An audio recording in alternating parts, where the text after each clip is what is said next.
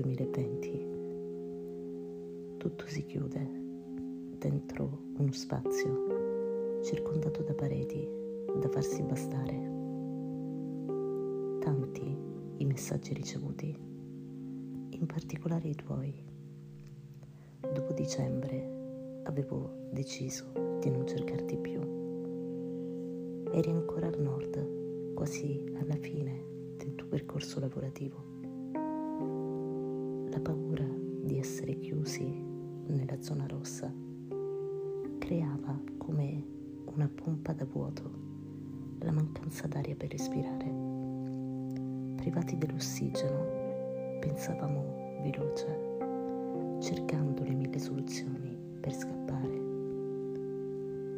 Ho ascoltato il tuo sfogo, ciò che sentivi, hai voluto raccontarlo all'unica persona che in quel momento avevi la certezza non si sarebbe sottratta a quell'ascolto. Sono stati tanti coloro che sono andati. Io sono rimasta ferma nella mia piccola casa, a vagare tra la cucina, la camera e il mio terrazzo fortuna che quel terrazzo esiste per prendere un po' d'aria, per riscaldarsi al sole, per ascoltare molto più da vicino il cinguettio degli uccelli, con cui ta- talvolta mi soffermo a chiacchierare un po'. A loro racconto di tutto il caos che abita dentro la mia persona, dell'inquietudine che mi accompagna da sempre e non mi spinge a sorridere molto. Scruto con occhi affaticati la luce che circonda il mio vuoto, la fronte corrucciata, le labbra serrate, silenzi profondissimi, finché la barriera che mi separa dal resto del mondo non cade. Silenzi poi sostituiti da un lamento costante, l'abitudine disperdere energie contrastando ogni sistema. Quando tutto si è chiuso, anch'io ho avuto paura. Ero un animale in gabbia. Come sarei diventata? Da ottobre 2019 ero andata a vivere da sola. Tra ottobre e marzo in casa mia di gente ne era passata parecchia poi il silenzio, il profondissimo ed inumano silenzio. Ore lunghissime ad ascoltare il mio costante lamento muto, aggiungere rughe al mio volto. Un anno di distanza, un anno di momenti ed eventi scanditi da una musica dissonante, un anno in cui ci sforziamo di rimanere normali ma se normali non lo siamo mai stati.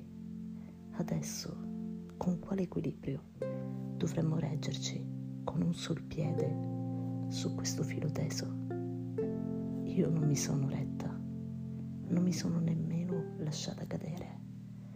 Ho resistito. Certo, il mio lavoro mi ha aiutata, ma quanti cambiamenti hanno caratterizzato questi 12 mesi di esistenza, cambiamenti profondi. Lasciare la classe che avevo accompagnato per due anni, ricominciare nel posto che mi aveva lasciato intravedere che cosa l'insegnamento realmente fosse.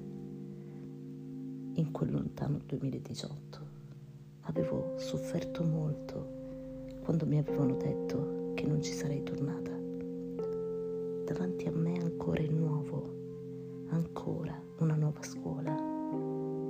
Ricominciare ancora, nel posto che però mi avrebbe toccata nel profondo, fino a segnarmi così pienamente da lasciare che mi trovassi innamorata. 2020, tutto di nuovo in discussione, certezze diventate fragili passi. Uno dopo l'altro i miei piedi avanzavano con la paura di non sapere dove andassero a appoggiare. La provvisorietà del domani, il riadattare le palpebre alla nuova luce.